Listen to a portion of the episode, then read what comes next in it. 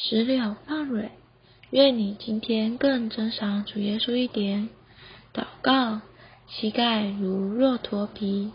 诗篇第五篇二节，我的王，我的神啊，求你垂听我呼求的声音，因为我向你祷告。Give heed to the sound of my cry, my King and my God, for to you do I pray. Song Chapter Five Verse Two。主的兄弟雅各曾经写信给散居十二支派的人，劝勉他们信心要加上行为才是活的。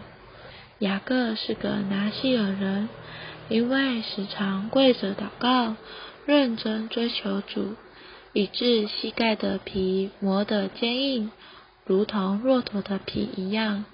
难怪他被称为教会的柱石，站在耶路撒冷众长老的面前。让我们有点祷告吧。哦，主耶稣，主啊，谢谢你把这榜样摆在我们的面前。主啊，我们真是需要更多的祷告，更多的跪着，更多的恳求。主啊，使我们认真学习，叫我们在学习上更有长进。主啊，谢谢你，阿门。